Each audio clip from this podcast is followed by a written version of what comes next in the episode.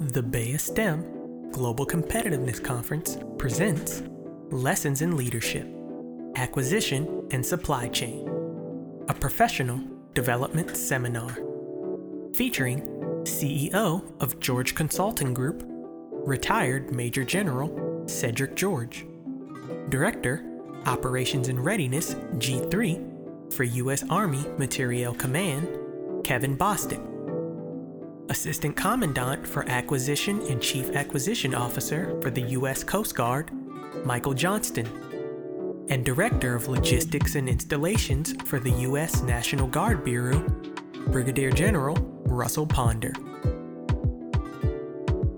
Acquisition, logisticians, supply chain experts, and senior civilians will discuss the top issues facing 21st century warfighting and the defense of our nation.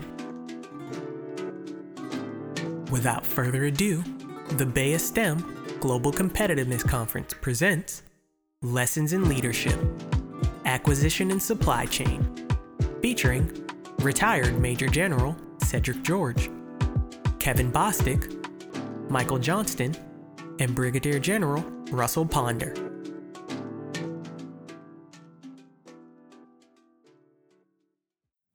Hi, welcome everyone. If you can go ahead and get seated. First, I just want to thank everyone for attending. We'll be having more people coming in, but as I'm saying this, those that are in the back, if you can go ahead and move forward, so that way we can have a more intimate discussion in regards to this panel. We will be discussing lessons in leadership, acquisition, logistics, and supply chain.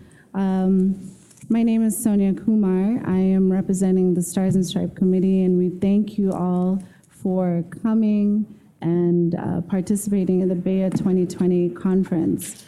I am going to introduce to you the moderator, Major General Cedric George, and he will go ahead and introduce the rest of his panel and who he is, all right?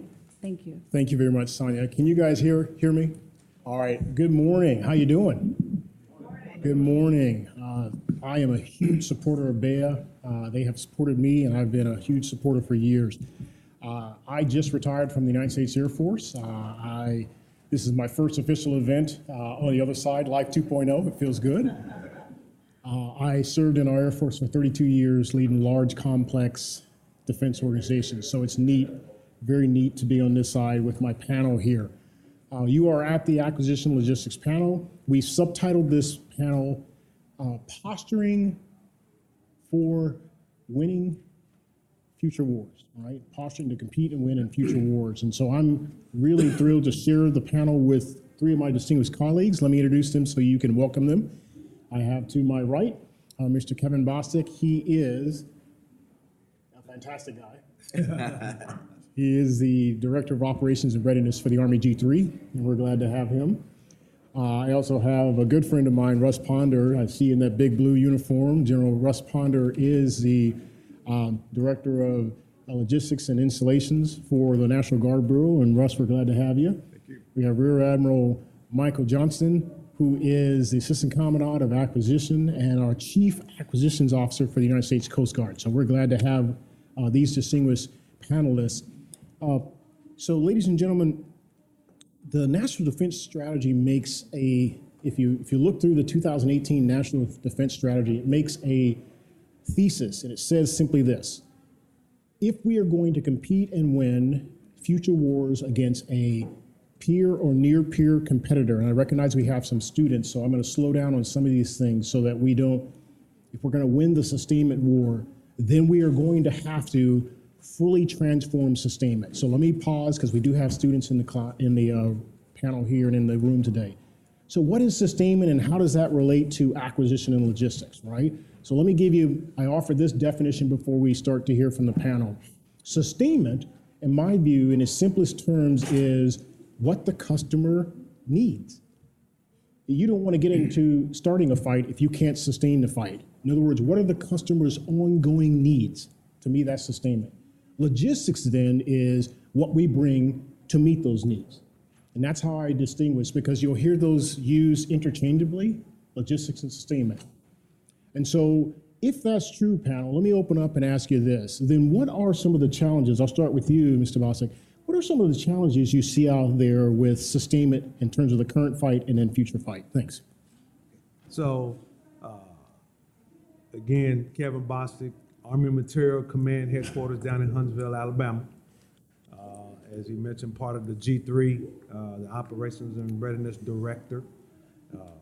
So when you talk sustainment and logistics, I will tell you that from the present footprint that I work in every single day is to do just that, sustain the force wherever they may be around the world, and the logistics that we provide them are all the different classes of supply that enable that force to be ready, conduct the nation's business, and be able to win the nation's wars on the battlefield if need be. And the way we do that and the challenges associated with that are sometimes you have what we call the tyranny of distance. You know, if we're doing things around the world, how do we get them there? How do we continue that flow so that the troops at the forward tip of the spear never run out of what they need? And then to be able to ensure that at any given point, when there's a change in mission, that we can redirect that support that we're providing to the folks on the ground to go and to coincide with the change of mission. And you know, and that's just one of those opening salvos that I would like to present based upon what you asked, sir. And we'll continue that thread as we move forward. Fantastic. And so, Russ, before you reply, let me then build on what Mr. Bostick just said, the tyranny of distance. If we're going to fight, let's just call it out, no elephant in the room. If we're going to do a fight against a Russia or a China, it's an away game, maybe a home game as well. So can you then continue to build on that to go, what are the challenges of fighting a peer and near-peer Russia, China, and how does that differ from decades of fighting in Southwest Asia where we were doing violent extreme organizations, and what's different and what's the challenge as you move a National Guard Bureau into the total fight to provide and sustain that force? Thanks. Yes, thanks. You know, when you talk about sustainment, you mentioned, sir, it's what the customer needs. And one of the things that we haven't done a real good job with in the military is keeping up with the private sector, the commercial airlines. And you know, they have technology that the plane actually talks to the ground, provides, issues that are current or that are coming up within the mechanics, in the electrical system of the avionics of the plane while they're flying. And when they land, they take that information, and sometimes they can even have the part ready with the maintenance personnel ready to change that part as soon as it hits the ground. And they have, you know, maybe not even any delay in getting the part changed out and the next flight taking place. We don't have that capability on all our aircraft, and we should. And we're in the process of doing that, and we picked out certain weapon systems that we're starting with.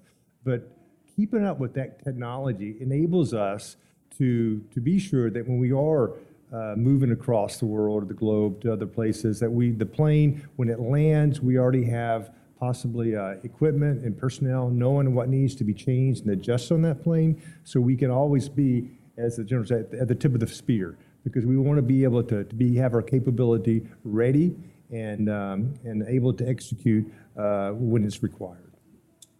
Thanks so much. Rear Admiral Johnston, your thoughts, sir, on the challenges of the current fight as the Coast Guard moves to protect the nation, protect the homeland, and you're serving abroad as well.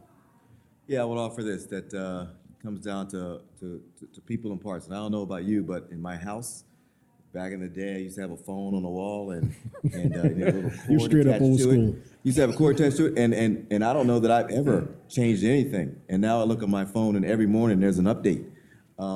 The ability to manage that rate of change with the right parts and the right people is an incredible challenge, especially in acquisitions and in sustainment. And so we have to think about that at the very beginning.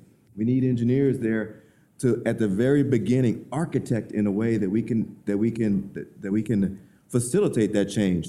And if you have these new tools coming online like artificial intelligence, and they can plan out and think in advance and really predict when you're going to have a failure, when you're going to need a part, and position it in that place. Our goal in the Coast Guard, at least, is within the next 5 years to have artificial intelligence driving how we lay out our logistics for all of our parts and systems. Okay, fantastic. Let's stay right there then, because the rightful integration of technology, is your supposition, will help us accelerate the transformation. Let me ask the panel then, how are you inserting best-of-breed industry and perhaps academia into your acceleration of your transformation of your various services and entities? How are you doing that? I would say the way that we're doing it across the Army is to, one, we're partnering with industry every single day. Truth be told, I don't think any of us can do what we do for our service without the industry, partnership. Whether it be called a public-private partnership, whether it be some direct contracting venues that, because we know that one company is the only company that makes this certain, I'll call it a widget, that we need to have in order to make that tank, Bradley, tactical vehicle work better or work autonomously and perform to the capability that we needed to perform on the battlefield.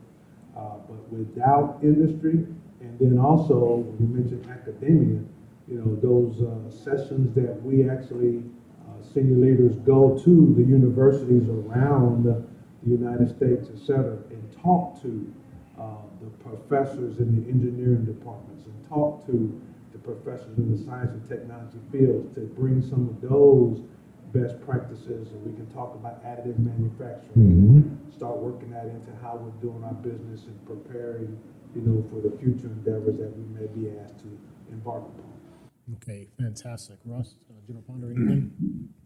Yes, sir. The Department of Defense has an agency. It's called the Defense Innovation Agency, and it's the DAI. I mean, DIA is what we call it, and it's out at Moffett Air Force Base, right in the heart of where the high-tech companies are, the Googles and the Apples. And one of the things, I was out there about 2 months ago talking to them, and one of the things that they're working for us is they're looking at what's available with the commercial industry that's already on the shelf. And the Marines and the Navy are working real close. In fact, the Navy found about a month ago, they had a whole warehouse with F-14 parts, Tomcat. Well, the F-14's been retired for nearly 10 years, and they had a whole warehouse with parts. They weren't even keeping up with those and weren't tracking those. With a new system that they're looking at right now, and they're doing a study, I think, in Virginia Beach with the Navy, that they have a robotic machine that goes around and does a complete inventory every night. So it runs around, goes up, takes a picture of every of the packages and all the things, and all the barcodes. And when they come in the morning, they know exactly what they have in that warehouse. And so it's that type of technology that already exists. You think in Amazon. Last week, we were getting up and it was Saturday morning, and Barbara, my wife, she decided she wanted a new little lamp for her. She's beginning to do knitting, and she ordered it, and by 6 o'clock, I was putting that thing together because it delivered it right to my house. Right. And that's amazing. Just think about that. So we need to, as a defense, we need to gather some of that technology and that hand, what they're doing today, and apply that to areas that we could be a more stronger defense military. So I'm gonna before Admiral Johnston, you come in, I want to make sure I elephant walk that phrase, transform sustainment. So if we're going to get to, General Ponder, what you are laying out in terms of a Amazon-like sustainment culture, I would suggest to you it's not an incremental change. It is a fully transform. I'm not suggesting, by the way, I have no stock in Amazon or anything, so I don't want to if we're streaming live, this is Kevin Bostick talking right now. So I would simply suggest to you we have to fully transform, not only sustain, but we have to transform, Admiral Johnston, I'd be interested in your thoughts, acquisition. We simply cannot allow ourselves to need a cutter and take 20 years to get a cutter into the fleet. So your thoughts about transformation, if you would share with us what's happening and how are you doing the nexus between industry, academia, to try to accelerate that transformation, not incremental change. Your thoughts, sir? Yeah, no, it's a great point and a huge challenge. Let me offer this: that 15 years ago, the majority of innovation and investment in R&D, all the Defense Department sort of industrial base. I will tell you now that Apple, if they brought all their cash home, could buy every single one of those companies and have money left over. The commercial world is doing innovation, R&D, and really our goal is to, as Russ was talking about, to integrate with, they're solving the problems that we have. And so leveraging them to get those answers early and often is how we're transforming sort of our logistics system. We've been doing what we call industry studies whenever we want to do anything, and that is we encourage industry to help us find the fastest, best way to solve the problem by paying them in advance. Hey, here's what we're thinking about. Here's the problem, rather than giving them a solution. Right. Here's the problem. Tell us the best way. And then it's sort of a competition. Everybody gives us their feedback, and then we move forward with how we're going to acquire that asset or that problem solving. So, leveraging those incredible minds out there is very important. Our problem is that we're competing with them for people, while at the same time we're trying to take advantage of them for all the stuff that they're doing. And so that is the delicate balance that we are working through every day. We're thinking about creative ways to move people back and forth from industry back into government, and there's incredible value there. And we have a couple of tools that we have on the table that we're trying out, but those things are only expanding. All right, great comments by the panel. Let me offer to you that there's been a statement dusting around inside the Pentagon that says, and inside Homeland Security, it says, we're experiencing a once-in-a-generation opportunity in the space of sustainment. In other words, the focus on sustainment at the highest levels, presidential all the way down, has us in a space that if we waste this opportunity to fully transform acquisition sustainment, it may not come back again. And so I wonder what your thoughts are. Do you agree with that statement? Are you feeling that within your agencies, that you have the funding, you have the backing to do the very things we're describing about? Let me go back to you, Admiral Johnston, to start with you, and then I'm going to come back towards me. Absolutely. I think we're at the cusp of some transformative technologies, artificial intelligence, big data. All those things are really how the people are mastering logistics. And we are in the middle of partnering with the Navy on a transformation of our entire logistics system. And how they started that was with this thing called other transactional authorities. Mm. And so basically they went out to industry and said, I'm going to give you all this data, show me what you can do with it. And people came back with incredible amounts of methodologies for getting better, faster, quicker, and cheaper at logistics, and then they began to pick some winners, and we partnered right up with them, and we're moving out together to really transform. We have buy-in all the way up to the commandant and the secretary. So, yeah. Fantastic. Thanks, General Ponder. Yeah, actually, this goes. I'll just piggyback on both that and what Mr. Bostick said earlier. Is that we got a partnership, and does that mean giving them the information and letting them come back to us, or does that mean actually partnering with them and using some of their actually what they do, their capability. Do we look to UPS or FedEx? We do that sometimes now, or Amazon, on how they deliver, and we start tapping into actually letting them deliver some of the stuff for us. And I know there's a lot of questions that come up with that, with cybersecurity and things like that. But it's something that we, as a department, we've really never looked at that. We've always kind of wanted to do everything on our own, get the best ideas. But this partnership that you talked about, sir, with the community, with some private sector, it's something that we are really going to have to examine because for me, I can't keep up with training, maintenance individuals and logistics and engineers, and all of a sudden After they're good and trained, then they go across the street to a private sector, and they use those techniques and things that they've learned that we've paid for, and somebody else has used them because we're not open enough to trade them with industry, that knowledge, to work out some kind of deal. So that's a big challenge for us, and I do sure agree. If we don't do something quick, that window of opportunity, it's going to be shut, and it's going to be another different challenge that we have. Thanks. Mr. Bostick, before we come to you, I want to build on the two comments and suggest that we are going to need not only leverage industry, but we're going to need industry to push further into the fight. And so as you talk about supporting a brigade combat team or a Ranger Battalion forward or something, help the audience understand what that looks like today. Everybody is talking light, lean, lethal. What does that mean, and what does industry have to do as you try to get so far forward with a smaller force element, and that force element is agile, it's bouncing across the globe? What do you have to do, and what does cooperation within the industry and academia look like? Over. And where I go with that piece is first, the first part of the question, what we've done across the Army. I think you may have heard we stood up Army Futures Command about a year ago now.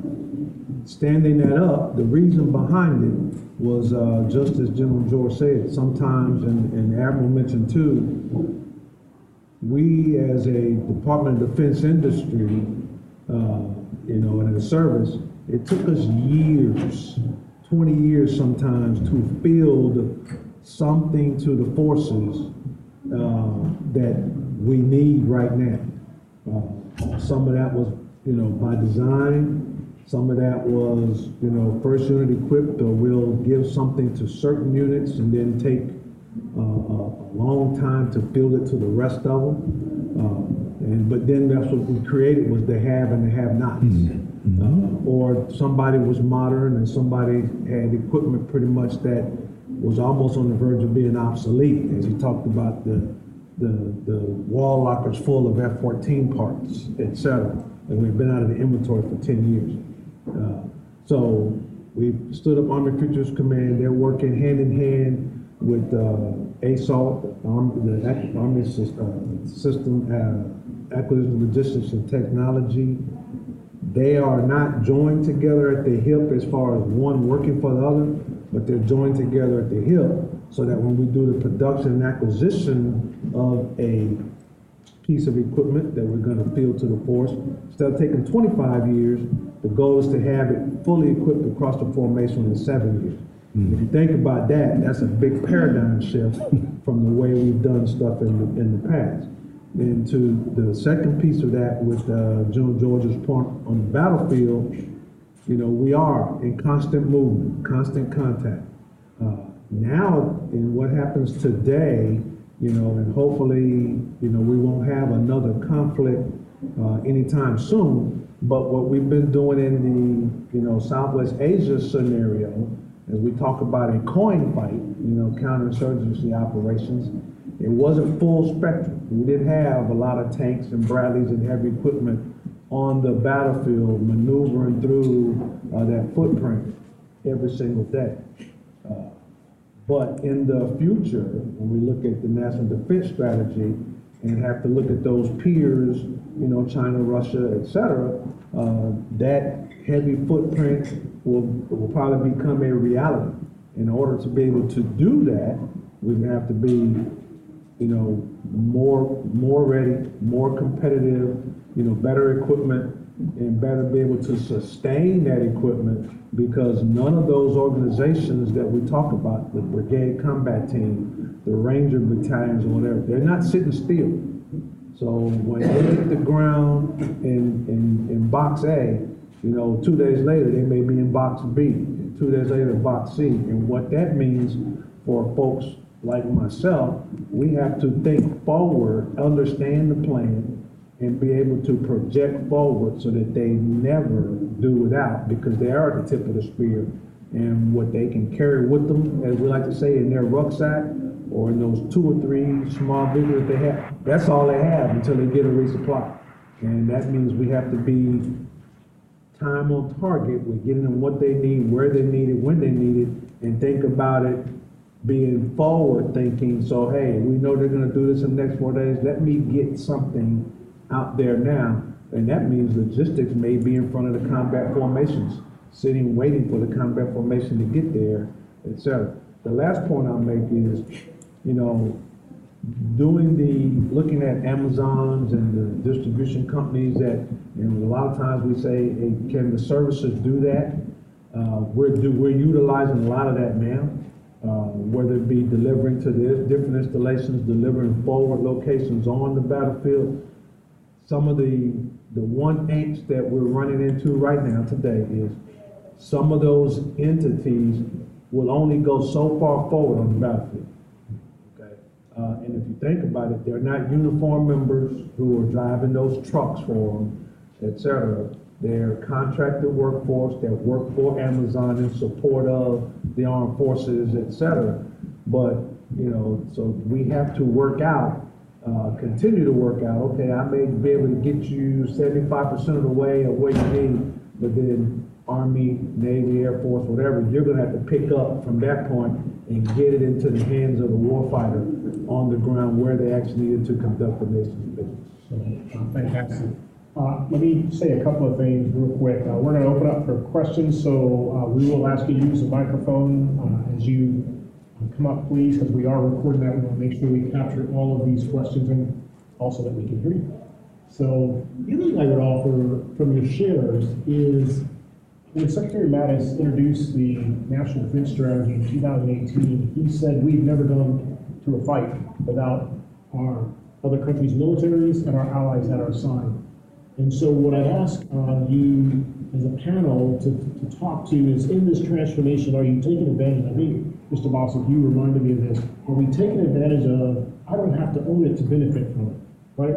I may not have to drive that over there because somebody already has it. Right, so are you integrating interoperability using our allies into your transformation strategy? Let me start with you, Russ, and then we'll work. Yes, we are. You know, I know you've heard of the F-35, the new aircraft that we have. We've partnered, I think it's up to 8 now, different countries with the design and actually, you know, create the companies are all over the world. Assemblies that we have we were assembling, I think, in Japan and Italy and here in the United States, we assemble them now. And it's a great partnership. And it's a little challenging because, you know, when you have all the different countries and you're trying to get their capabilities that they want, kind of, but it's been a little bit of a challenge on that, but it is the way that of the future, that when we go to fight the enemy with our allies, that we have aircraft and equipment that are, you know, that we're accustomed to, and then our maintenance guys can work on their aircraft and vice versa, and the parts availability will be there. And I think the other thing that we're working with them, along with the private sector, is Mr. Bostick mentioned it, was what we call the hub and spoken hub process. Right now, the Air Force is looking already in the process of actually beginning to build some teams with multiple capabilities of the team. So in other words, you may be a security forces guy, but you may be able to assist when refueling an aircraft or reloading that aircraft with munitions.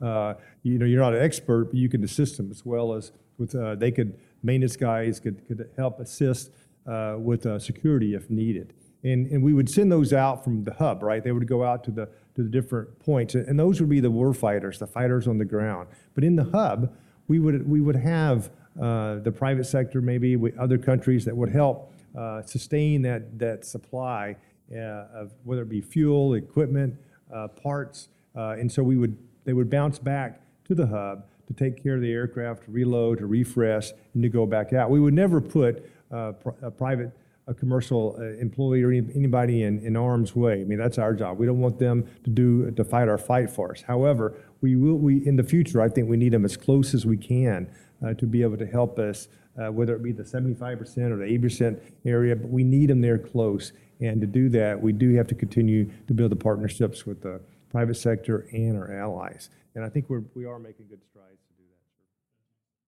to do that.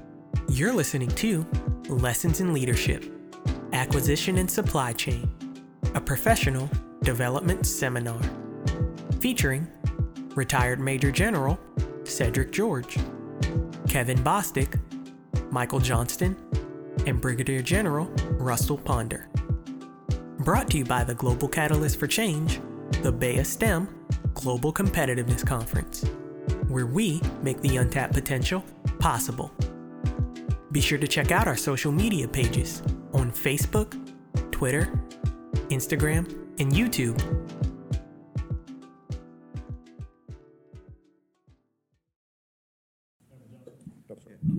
Hey, I think I make 2 points about that. I think you hit on something that's really important. I think we have a philosophy in the Coast Guard that recently that the Intel guys started, and it was Intel drives operations. Now I don't know if that was just to get money, but they are absolutely correct. It is the next war is all about intelligence. It's all about information, and I'll give you a great example of how we partner with commercial, and then I'll talk about other countries, but.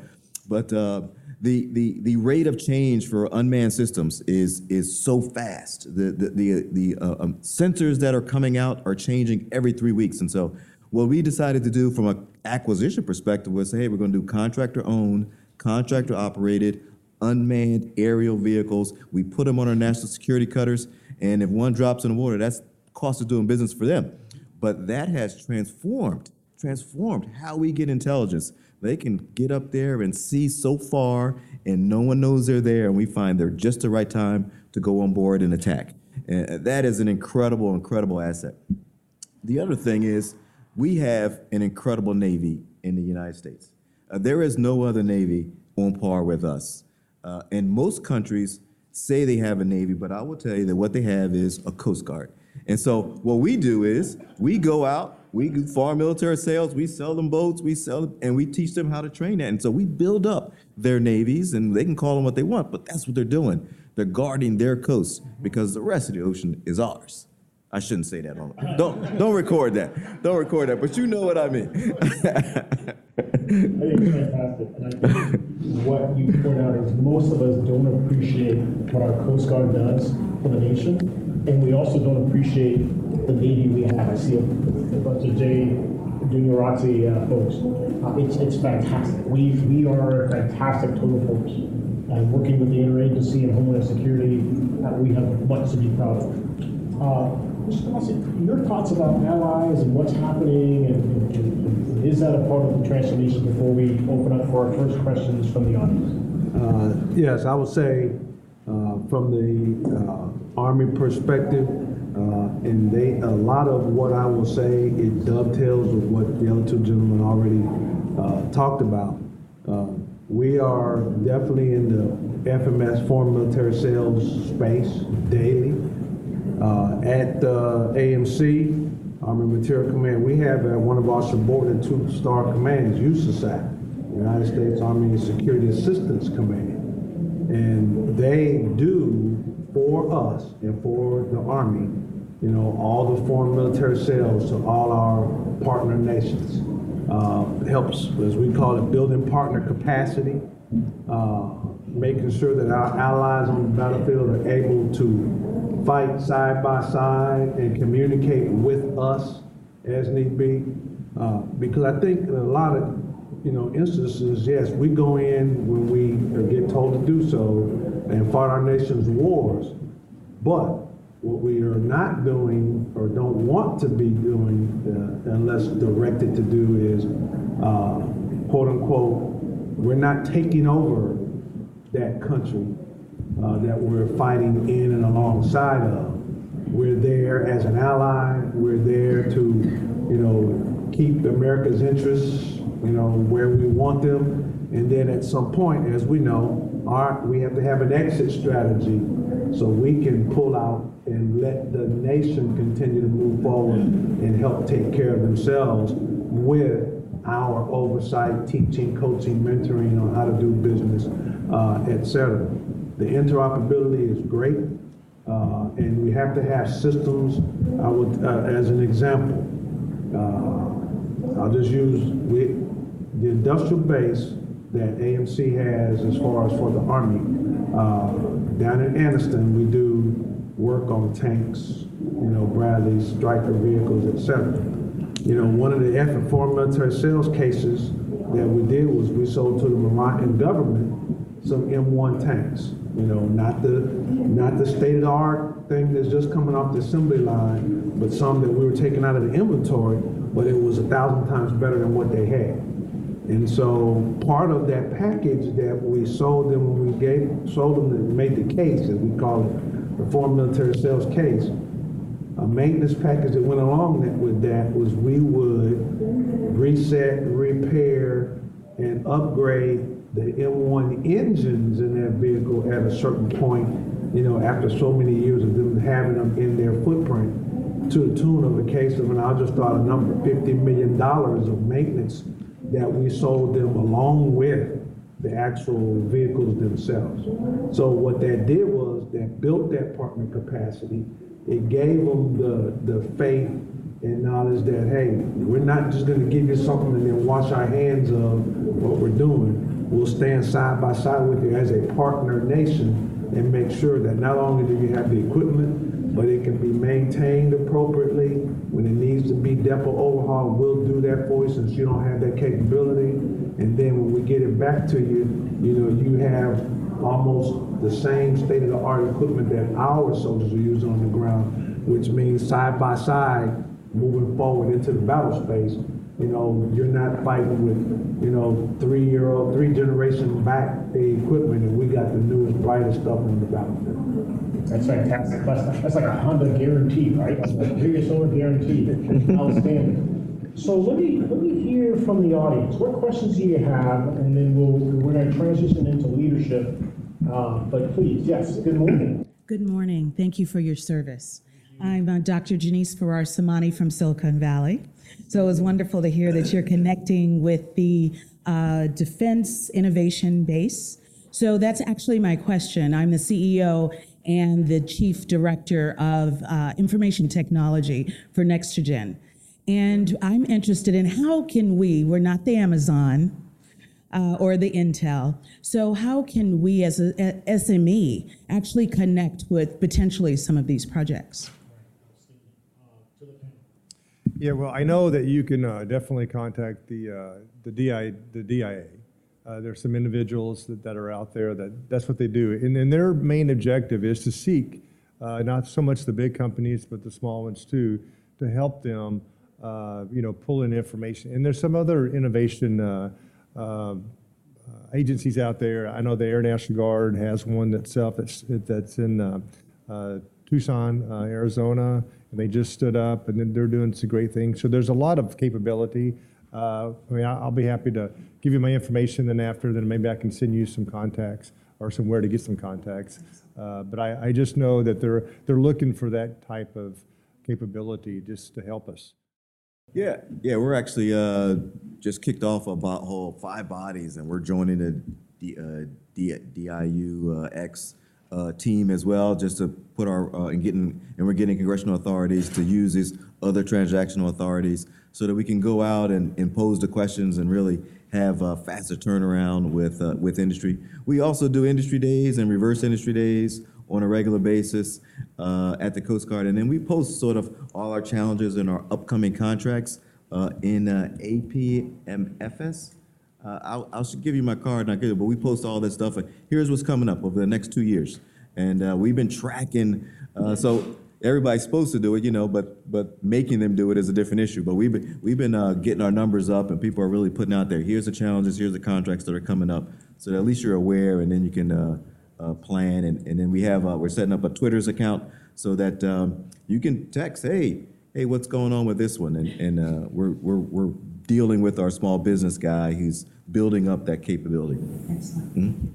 So let's talk about leadership, which is a wonderful topic. We could do all morning on this. To the panel, you know, everybody in the room has heard about a leader that has derailed, and we don't talk about it. So one of the things I want to ask you is, what do you do to safeguard your legacy, your leadership, so that you can continue to lead at the highest levels of our nation? Right? Open up with that question about leadership, because what I would say is I'm wearing this uniform now, but I wore the Army uniform for 26 years.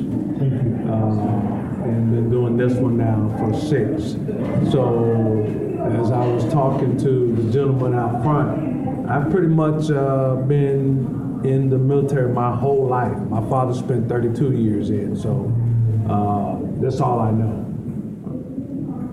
2 major things. One, was able to communicate with him and watch how he did business to ensure that he didn't put himself in a situation that may be cause him to derail or a perceived situation, because a lot of times, you know, we, in our world, perception is reality. And so, you know, I would say never putting yourself in a bad situation. And what I mean by that is, you know, there's things that, and I'll just, some of them are real simple. It's nothing against female persuasion, but I never have a conversation in my office with a female with the door closed. And that's just something I learned 30 years ago. We can have the door open, we can have a third person in there, whatever. And that's just to protect myself and to protect her. So it's a two-way street, because we all know that there's things that happen, real or perceived. If I say something that you perceive to be a certain way, I may have meant something different, but your perception is your reality, and now we have a situation that we have to either get back in the box or it could derail me, as George talked about. The second thing is, I've always used leadership by walking around. So I walk the floor. I did it when I was in uniform. I do it now. And sometimes we as seniors don't make the time to go walk the floor, say good morning to the workforce. Hey, how was your weekend? What did you do? And that's not being nosy. It's not prying. It's just letting them know that, hey, I'm human too. We all know who the boss is. We all know who our senior leaders are. But at the end of the day, I watch a football game on the weekend just like you do. I go to a basketball game just like you do. So when that human factor that gets integrated into the workforce, when there's not a separation like, hey, I'm here and you're there and never the two shall meet, you know, I alleviate that problem. Because I'm out on the floor. Sometimes my people in the front office come get me. Hey, we have a meeting right now, because, you know, I talk to my folks and I try to get to different sections. Right now I have 200 people in my directorate. Of course, it take me all week to be around and see all 200 of them. But at any given day, an hour here, an hour there, etc., I go, hey, how you doing? How's the family? You know, how was your weekend? You know, is everything going okay?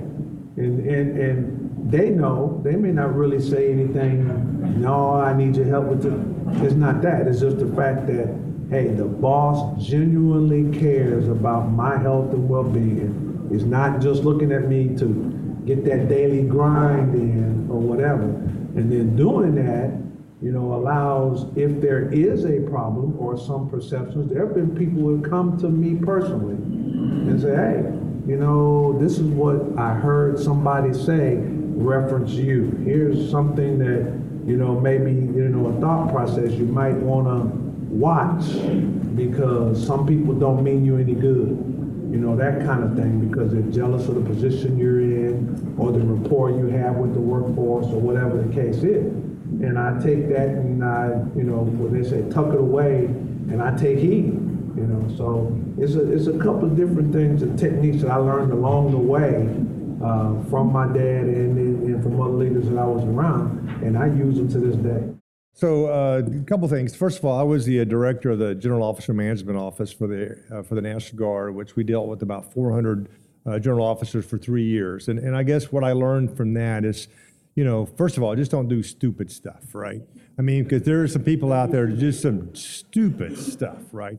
I think part of that is because they don't remember their rank. and they don't remember that they've moved up and what they could do as a captain or major, which is, you know, they can't do as a general officer, or they just, it didn't, the perception's not right. So what I try to do is I try to surround myself with my own staff, and I demand from them to tell me, you know, what is perception?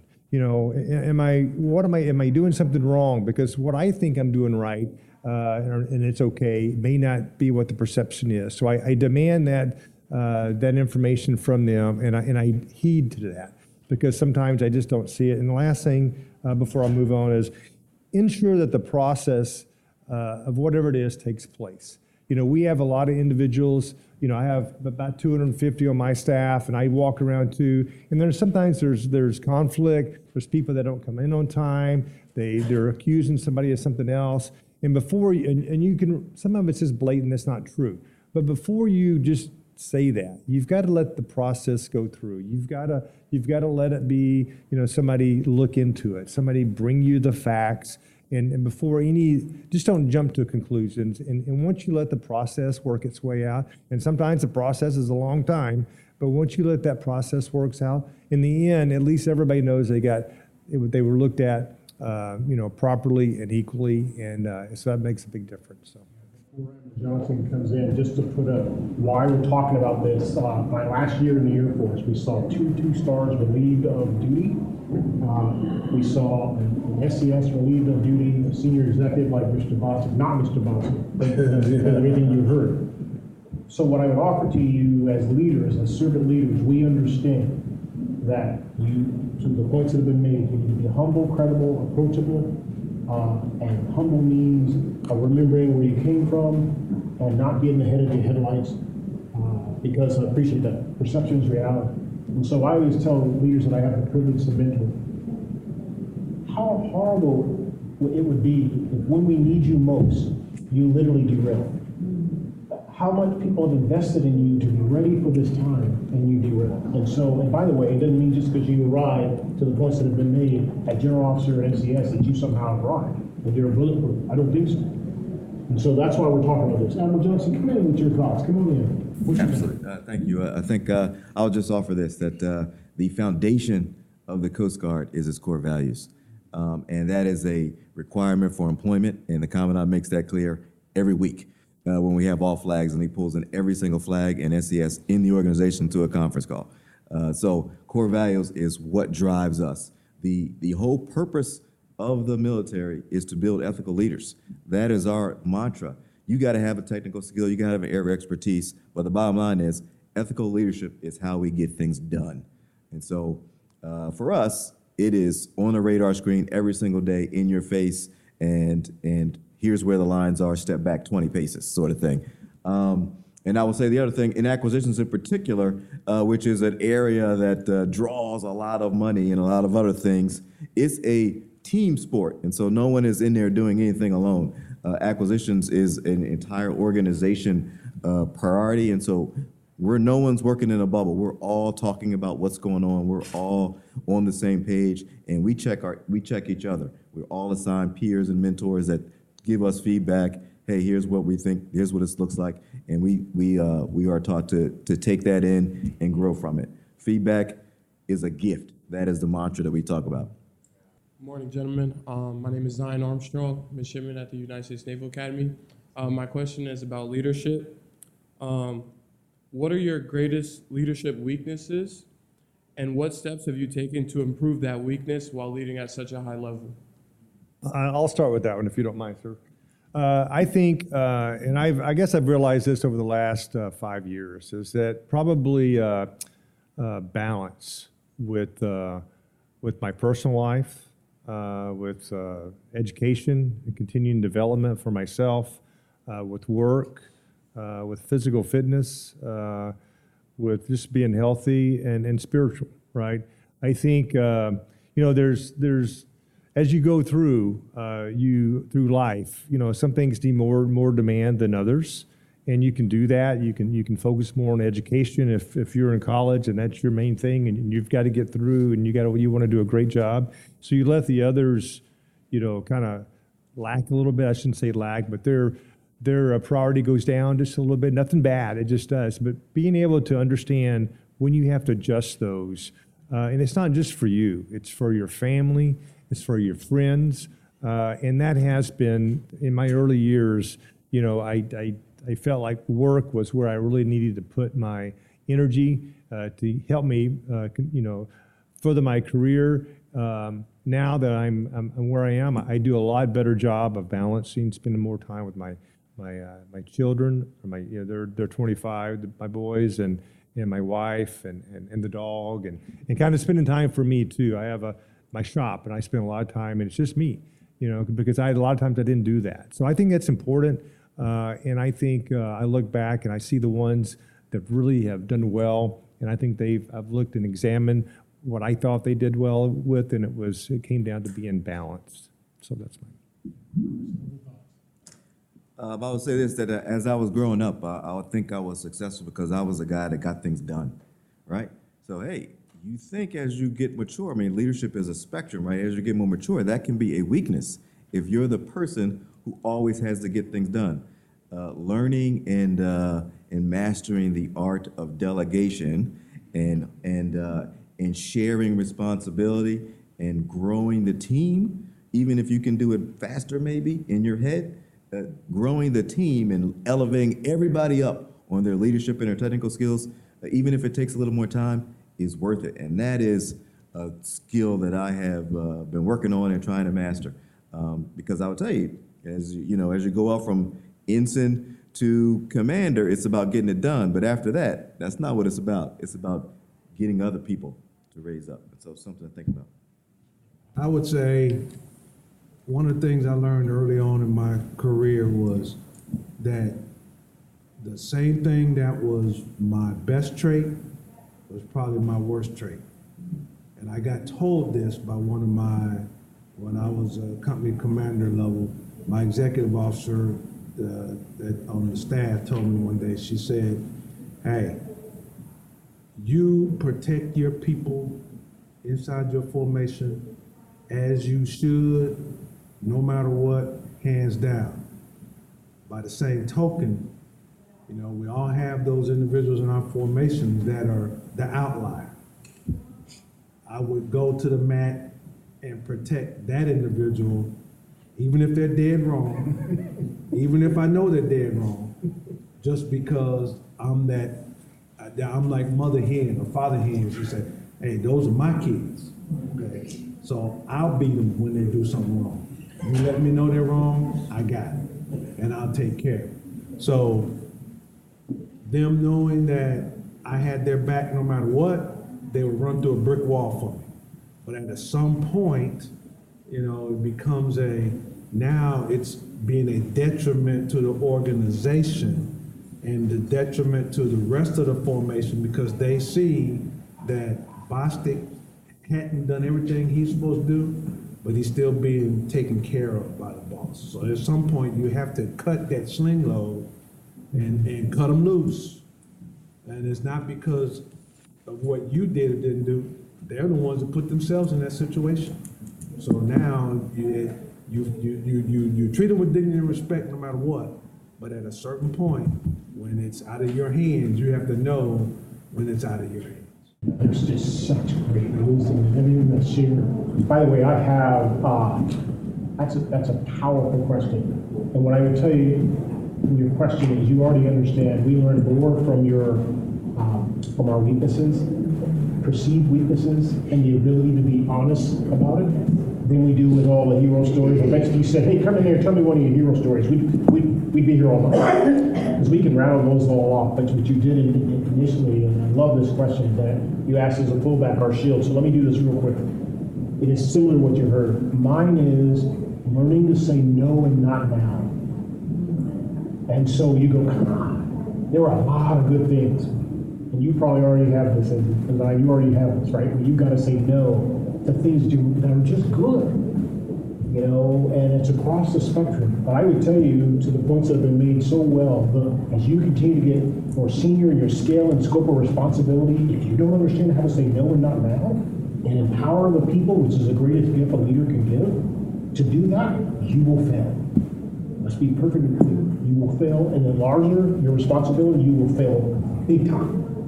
So the ability to say no and not now is something that is learned. When you come up, would you please come up afterwards, and I'll give this to you. Very good question. Thank you, gentlemen. Thank you. Thank you. Yes, sir. Come on up. Good morning. My name is Jonathan Berhane. I am with NAPSI. I'm a manager for Ramsey Reliability, Maintainability, and Analysis.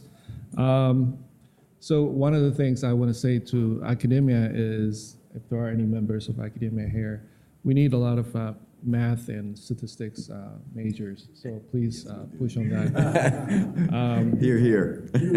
All of us. Yeah. Yeah. So sustainment for the Navy, at least for the service, it's designed in. So early on during a design phase is when we get it incorporated. So in addition to that, though, when there are mission-specific forward sparing needed, separate and different than the normal sparing. We have to do it, the organic government employees. So a lot of you spoke about the partnership with industry, very tight-knit. But I think we need to develop the organic government capability in doing modeling and simulation for sustainment.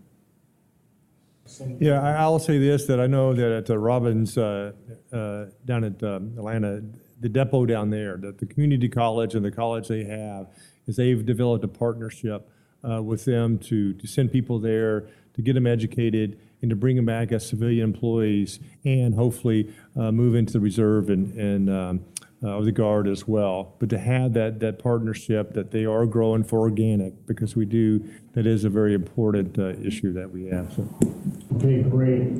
So with that, can I ask you to join me in giving this panel a round of applause?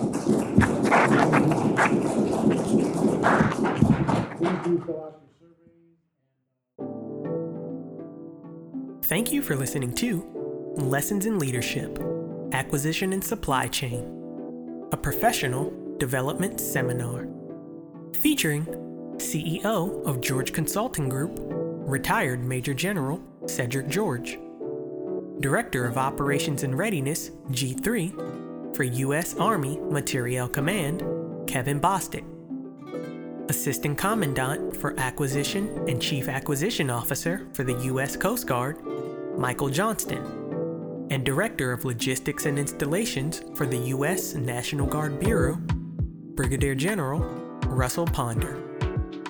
If you have enjoyed this presentation, be sure to attend the Bay of STEM Global Competitiveness Conference. For more information on how you, your company, or organization can take part, visit www.bea.org. For college students, contact us at 410-244-7101.